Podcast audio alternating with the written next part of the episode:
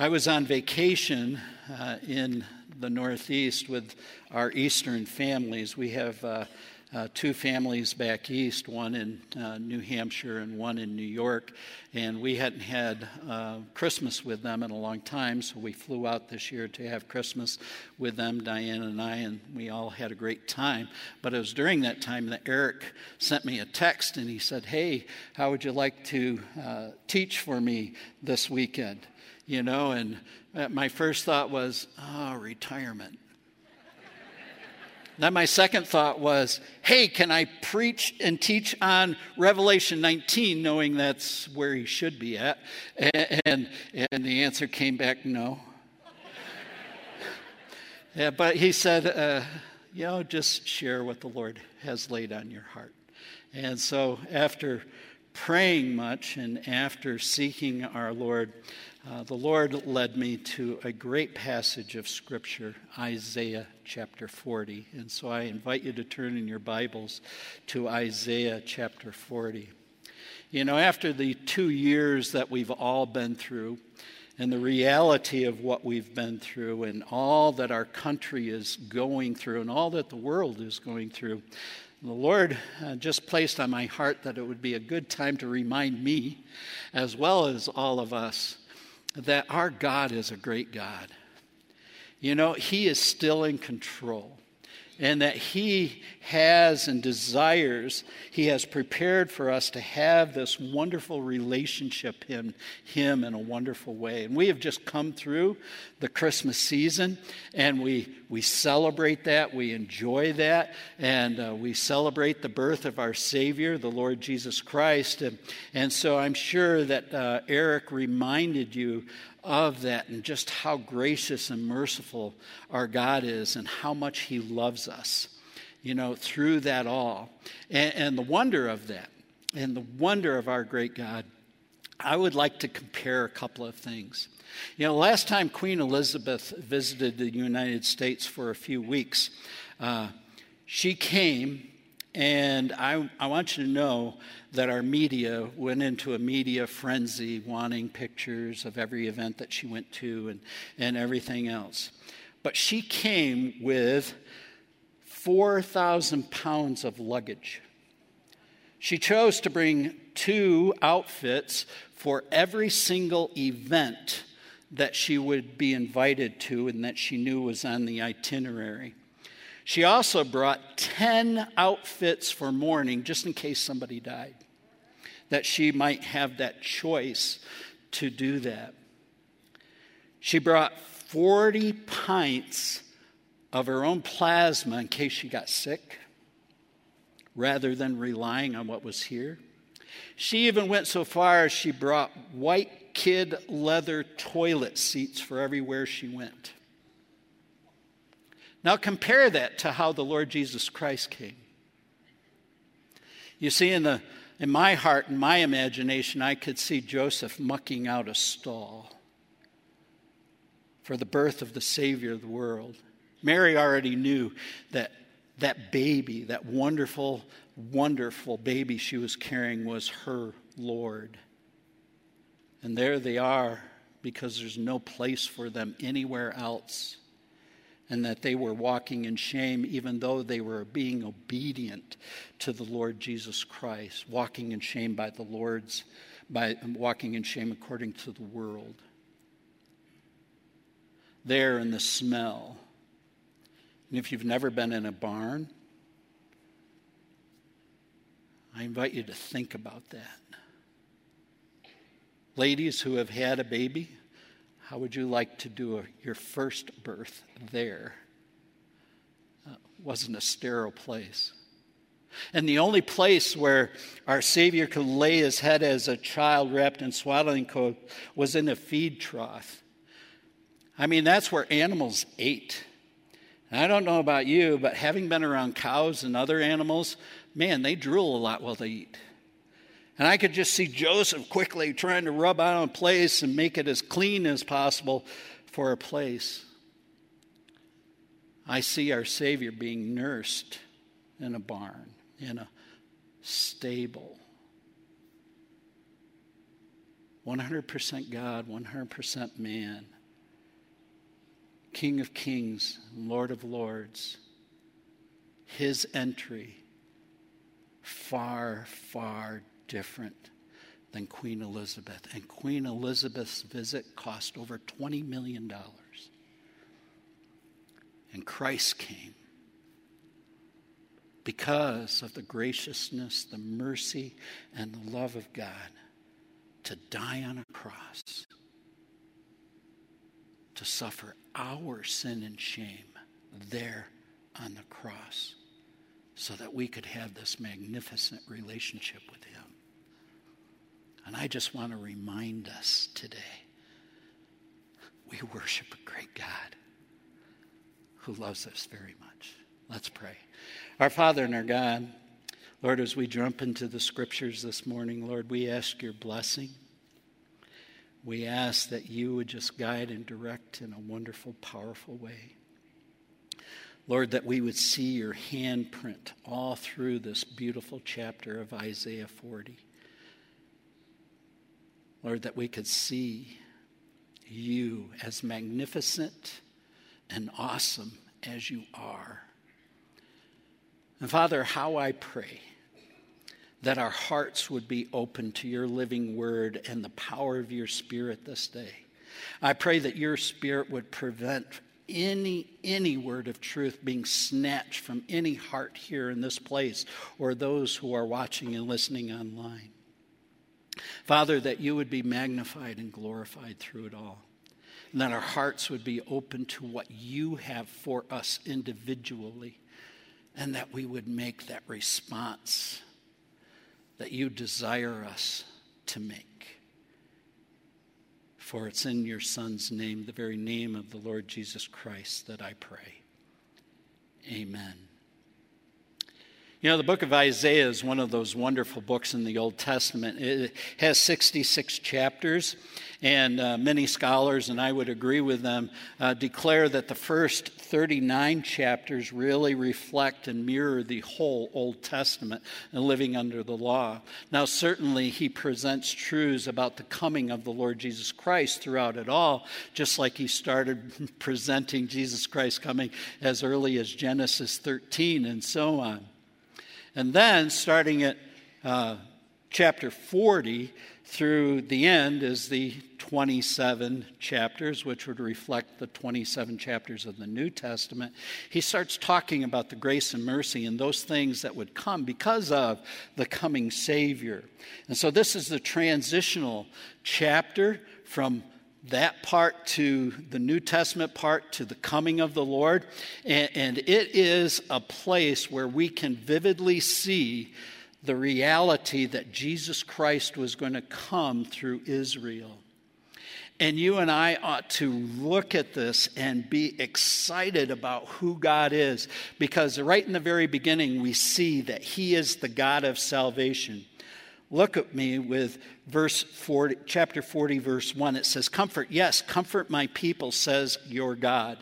You know, the last couple of years have been horrible. It's been divisive in every possible way uh, in our nation, uh, even within our homes sometimes.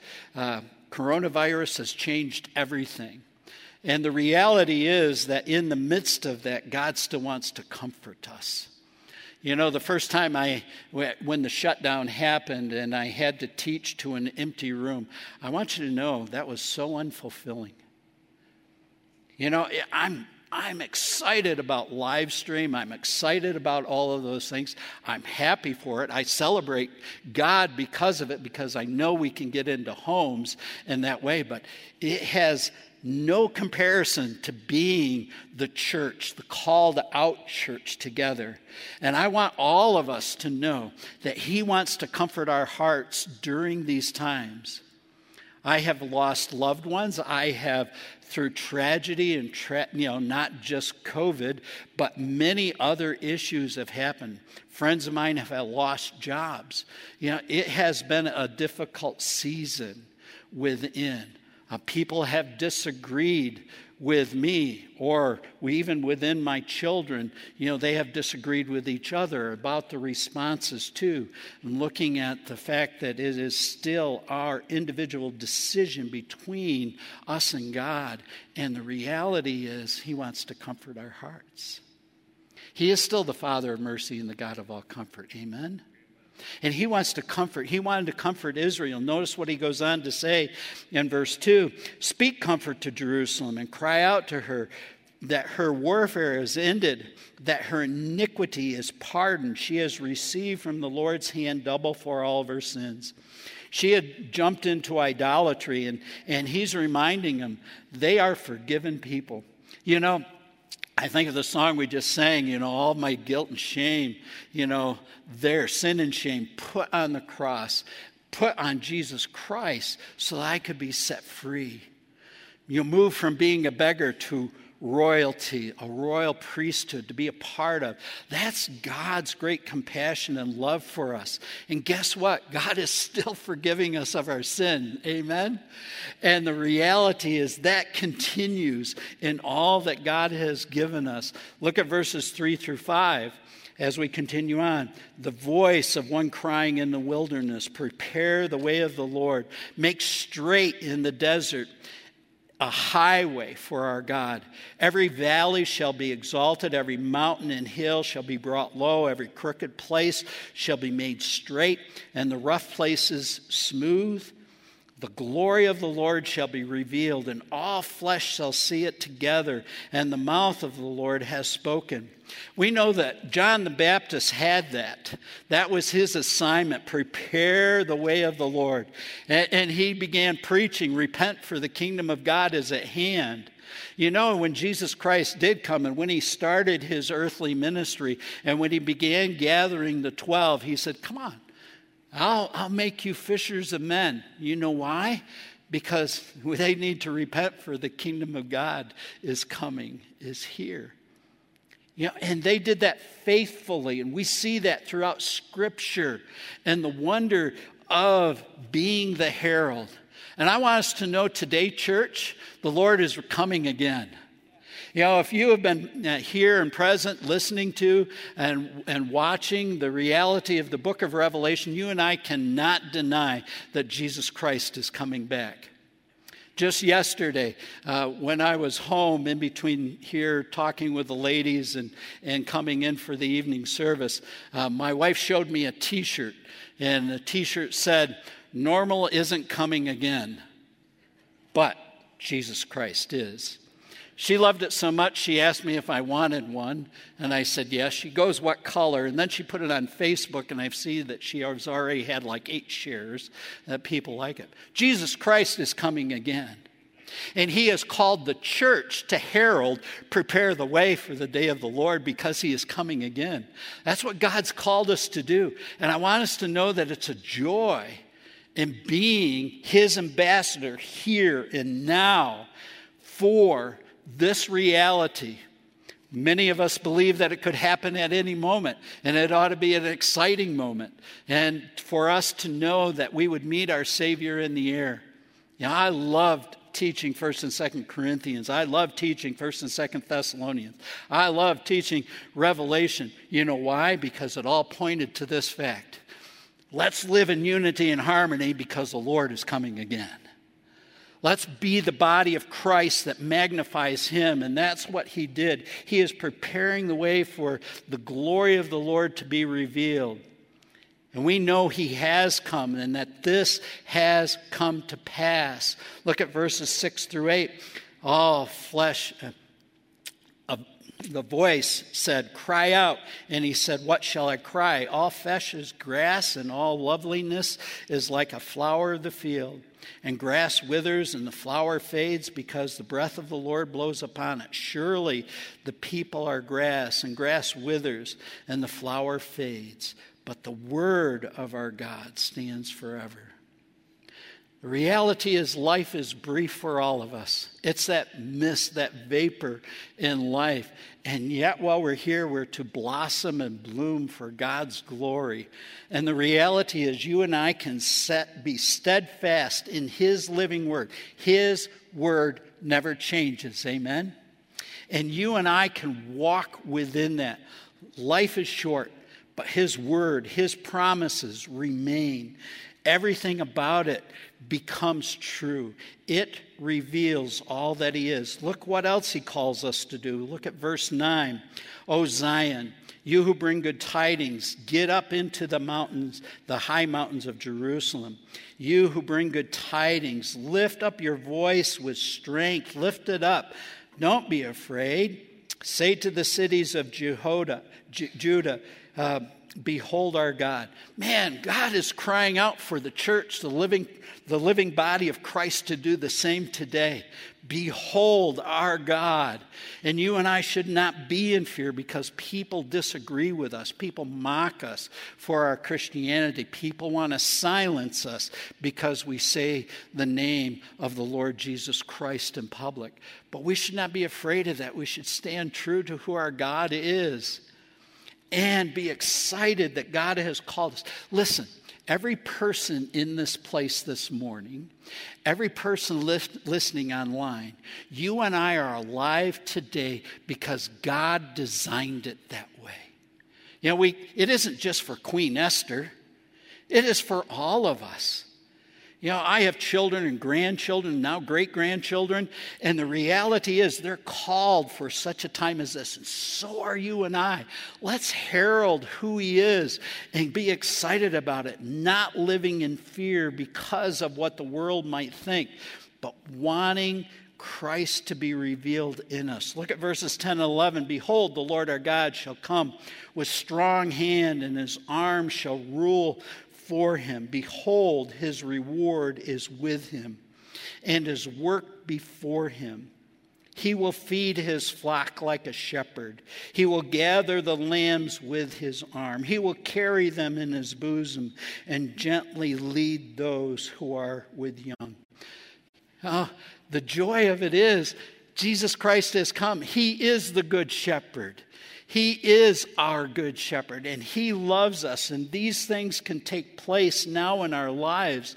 Let's let his love, his sacrificial love, nurture us and carry us through so that allow him to nurture and feed us so that he is glorified in us, knowing that his care, his gentle care, that he carries us in his bosom. You know, I, I think of even the struggles of life and walking through the new season. Uh, Diane tells me that there's no way I'm going to retire, you know, and uh, graciously I'm going to be here to help in pastoral care and maybe do some teaching on the side, and Bible uh, classes and things like that. And, and I just get excited about that. But she says, You'll never retire. And maybe that's true, but I want, I want to know that I have more time for her and to be with her. But I don't want this to ever be vacated from my life that He is my shepherd. And I know He cares for me that much. You know why? Why we should have comfort in the fact that He is our great God? It is because He reigns. He reigns victorious. Look at verses 12 and following. Verse 12 declares this Who has measured the waters in the hollow of his hand? Who has measured the heaven with a span or calculated the dust of the earth? Who has weighed the mountains in the scales and the hills in the balance? And the answer to those questions is nobody. You know, he's the only one that can do that. He is creator of it all. He reigns. Look at verses 13 and 14. Who has directed the Spirit of the Lord? Or as his counselor has taught him? With whom did he take counsel? And who instructed him? Who taught him in the path of justice? Who taught him knowledge and showed him the way of understanding? Again, the answer is no one. He is the only wise God. He is creator of the universe. He put it all together in a wonderful way. He has created us, and He provided for us the way of salvation. He is still only wise God. His wisdom is still relevant today. The book of Proverbs is life changing. The book of Psalms is life encouraging. All of the New Testament points to the reality of who He is and the wonder of who He is. He rules in everything. Look at verses uh, 15 and following. Behold, the nations are a drop in the bucket and are counted as small dust on the scales. Look, he lifts up the isles as a very little thing. Yeah, as I read that, you know, there's a lot of nations that, that need to hear that, that God is still in control. Lebanon is not sufficient to burn, nor the beast sufficient for a burnt offering. All nations before him are nothing, and they are counted by God less than nothing and worthless. You know, President Biden, God allowed him to be president of the United States. And everybody who is in power around the world, it is because God has allowed them. That's why we need to pray for them and wanting God to still be magnified, whether they're saved or unsaved, through them in their actions to where they would see Him. And we know He is preparing the way for His return, and we know that. We know that apostasy would probably continue to build, but Again, we're not to be afraid. We are still to declare who he is. No nation will ever compare to him. Look at verses 18 through 20. To whom then will you liken God? Or what likeness will you compare to him? The workman molds an image. The goldsmith overspreads it with gold. The silversmith casts silver chains. Whoever is to be impoverished for such a con- contribution chooses a tree that will not rot he seeks for himself skillful workmen to prepare a carved image that will not totter. The bottom line is all of those idols cannot meet one person's need.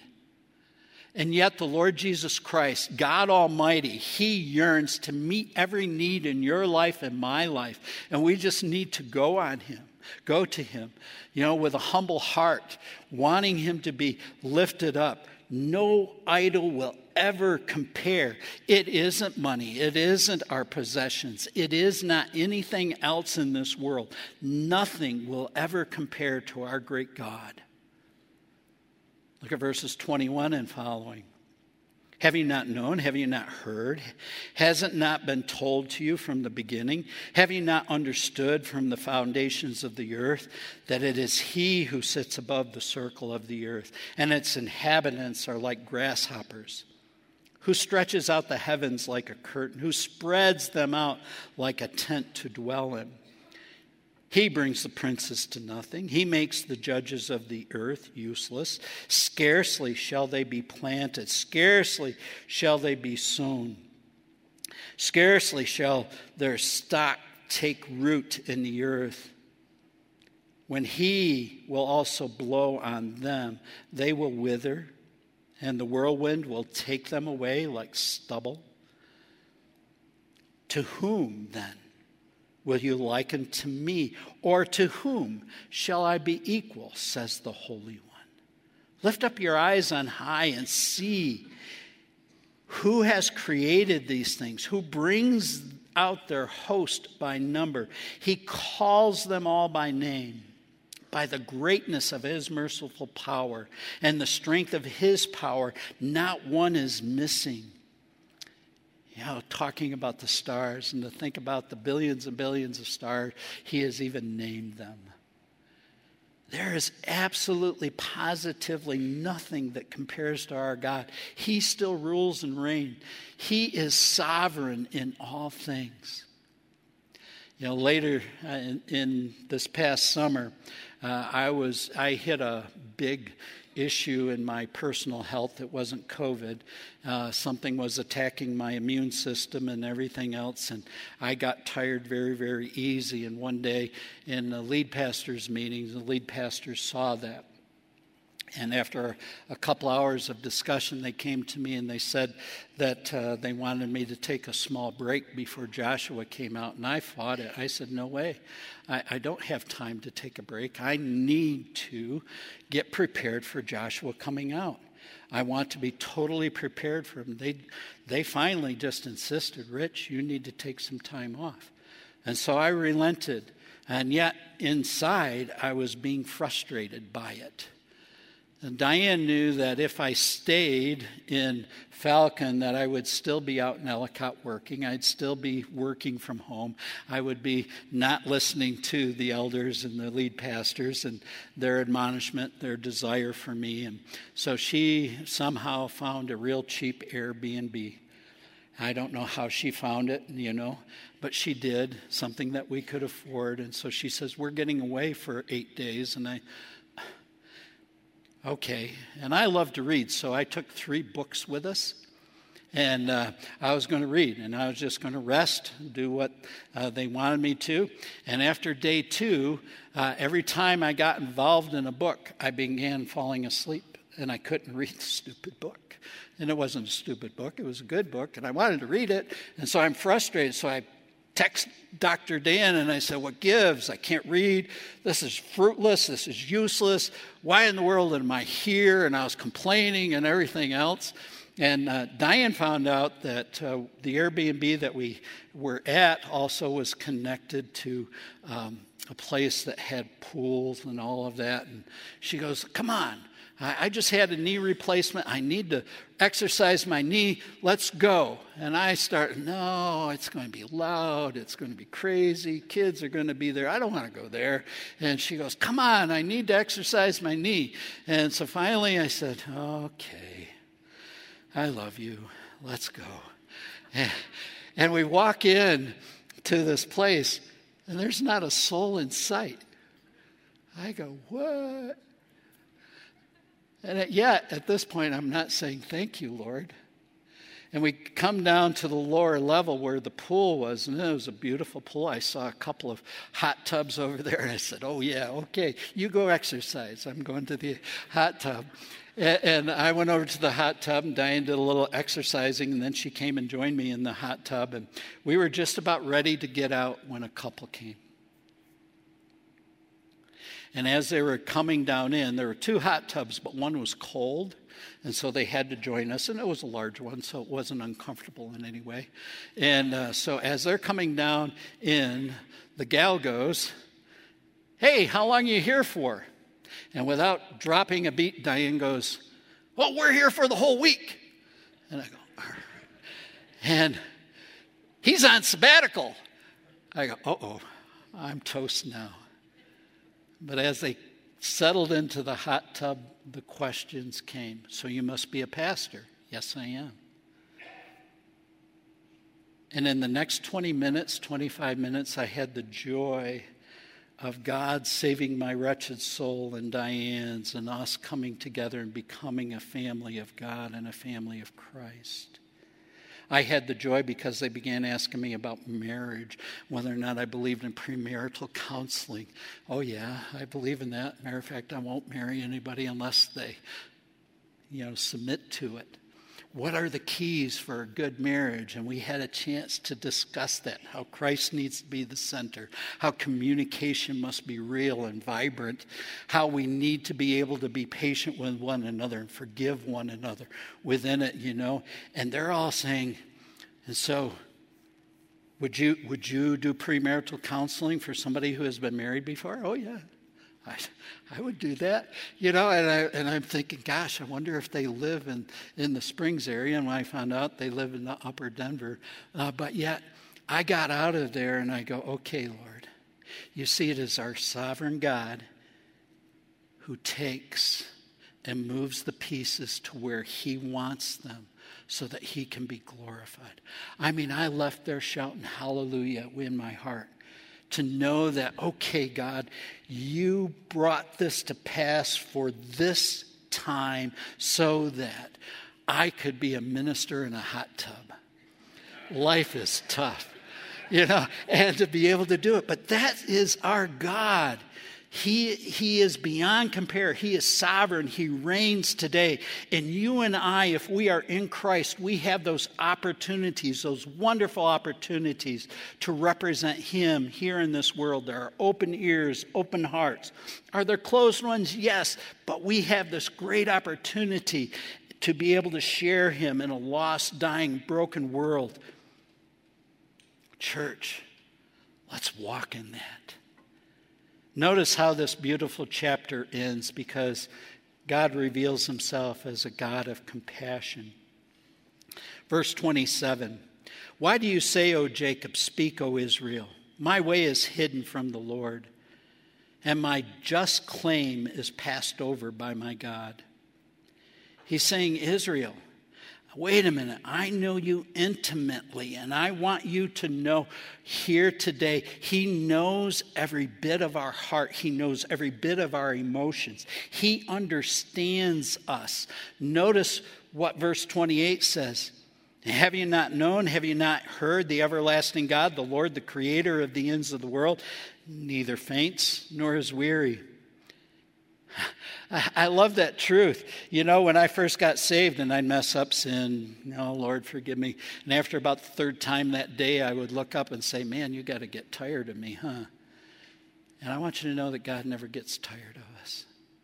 His arms are always open to us, and He wants us to walk with Him.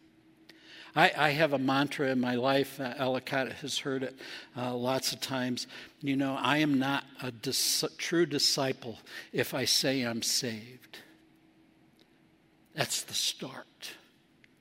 I become a true disciple when I become a passionate pursuer of Jesus Christ and His Word with honest commitment and consistency. And I want you to know with commitment, there has to be consistency. You and I will not have consistency in our walk with God if there is not a commitment and a passion to follow.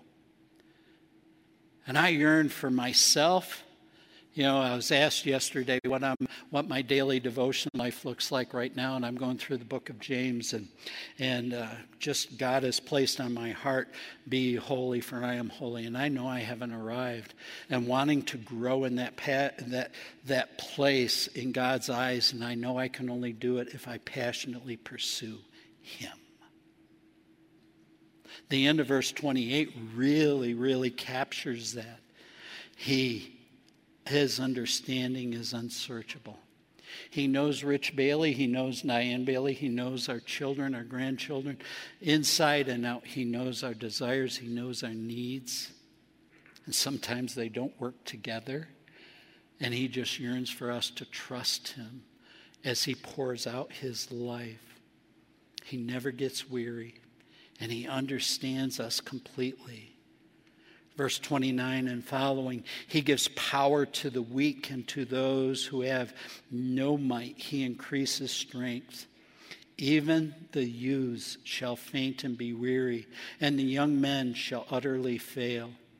But those who wait on the Lord shall renew their strength. They shall mount up with wings like eagles, and they shall run and not be weary, and they shall walk and not faint. And I know I experienced that this summer because the doctors did not figure out what was going on in my body uh, from the uh, end of June until October, the middle of October. And then they figured it out and they wanted me to go in the hospital. And I said, no. They said, why won't you go in the hospital? And I go, there's sick people there. You know, I don't want to catch anything if my immune system is drained. And fortunately, my doctor uh, developed a protocol for me right there at the clinic where they were at. And so, over the next five weeks, uh, everything could be changed and all my prescriptions changed so that uh, I could remain healthy. But between June and July, when I got back from my getaway and everything, he he gave the strength that I needed to finish the course to be able to meet with with Joshua regular to lead him, to help mentor him in the pastoring. Matter fact, Lord laid on my heart that I move my my desk out, literally, it was just a little table, out on the stage there in Ellicott, and I sat there in a chair, and, and he comes walking in and he goes, What are you doing? I said, That office is yours now. You're the pastor here. I'm here to help. but you're the pastor. Take the reins. Shepherd the flock that God has entrusted to you. If you are truly called here, jump in it right way. And He has both feet. But that is how God works. He works that way in our lives when we think we have no strength. He gives us the strength. Dennis Byrd. Now, many of you have never heard that name before. He was an up and coming football player, pro football player. He was a defensive superstar for the New York Jets back when they used to be good. And uh, in 1990s, early 1990s. And he was on course to set a record for the New York Jets and how many times he would sack the quarterback. And he was primed and lunging towards the quarterback to record another sack uh, when his teammate got knocked off balance and hit him uh, on the side, snapping his spinal cord. He woke up at midnight uh, at the Lenox Hospital with a halo brace and, and everything out. And all of his aspirations of being a Pro Bowl player and a Super Bowl player he knew were end, ending. And his new dream in life will be Will I ever walk? Will I ever be able to hold my dear daughter? Will I ever be able to embrace my wife? And the doctors gave him a grim report and said, the chances of ever doing anything like that again are almost nil. And they stood true to their relationship in Christ and they said, You know, nothing is impossible for our God. Well, why aren't you discouraged and disgruntled? Well, Jesus Christ is our Lord and Savior. And so the world watched, the NFL world watched, and they listened every time he spoke. And yet he was never to walk again. And yet a year later, opening day of 1993, who stood up from his wheelchair and walked out to midfield? Dennis Byrd and the cheering and the 75,000 people were, gave him a standing ovation. And true enough, that is great. But I want you to know the miracle was not that Dennis Byrd walked again or embraced his wife or held his daughter again. The miracle is the devastation of losing his career did not destroy his testimony in who Christ is and his reliance upon him. You might be here today, in the last two years, three years have just stunk. They've been hard, they've been difficult. And I want you to hear these truths from God's Word because He is still our great God. He is our Savior. He still reigns. He is a God of compassion. The reality is that you and I here can still cast all of our care upon Him because He cares for us. Amen? You and I can still have the peace that passes all understanding because He is the God of peace. Amen. You and I can still receive the comfort of God because He remains the Father of mercy and the God of all comfort in the midst of the trauma and the tragedies of human life. You and I there, I want us to believe and understand that there is absolutely, positively nothing that can separate us from the love of God for those who are in Jesus Christ our Lord. That is the reality of how great our God is. And if you are here today and you have never trusted Jesus Christ as Savior, I hope you listen to the words of the songs. They are real and true. They are based upon Scripture. The reality is, for God so loved the world that He gave His only begotten Son, that whosoever believes in Him should never perish. Start enjoying the love of God today. Repent of your sin. Trust Jesus Christ alone. The wages of sin is death, but, but the gift of God is eternal life through the Lord Jesus Christ. If you're here today, and you're living and walking in sin and not being a part of the family of God, just stiff arming God for whatever reason, repent. Turn away from your sin and be a part of the family of God. That's what the church is meant to be. That's why it's a joy to see people coming back from live streaming so they connect so they can see how valuable they are within the body of Christ. If you're here today and the burdens, the difficulties, the season have been overwhelming, trust Him. Knowing that He will walk with you. Might, the circumstances might not change, but He will hold you in His bosom and care for you. And if you're here today and you haven't experienced any of that and you know Christ as Savior, herald Him from the rooftops. Allow people to know that you are a child of the Most High God. Let's stand as the worship team comes and close our time in prayer. If you're one of any of those four, we have prayer teams on both sides. Come and receive prayer. Lay your burdens, cast your care on Him, trust Him as Savior. Ask for the strength to not fear the world, but to represent the Lord Jesus Christ. Our Father and our God, you know all of our hearts. You know exactly where we are in this life. And Lord, we pray, we plead before your throne that your Spirit, your living word, would wonderfully impact each of our lives this song is all about not being separated from you. I love Romans chapter 8. And I want us all, as your body, as your church, to live there. Might you be magnified in our lives, and might you make a difference in our hearts and lives this day, and might we have a boldness to respond to your word for your glory and your glory alone. For it's in your Son's name we pray. Amen. Come and receive prayer.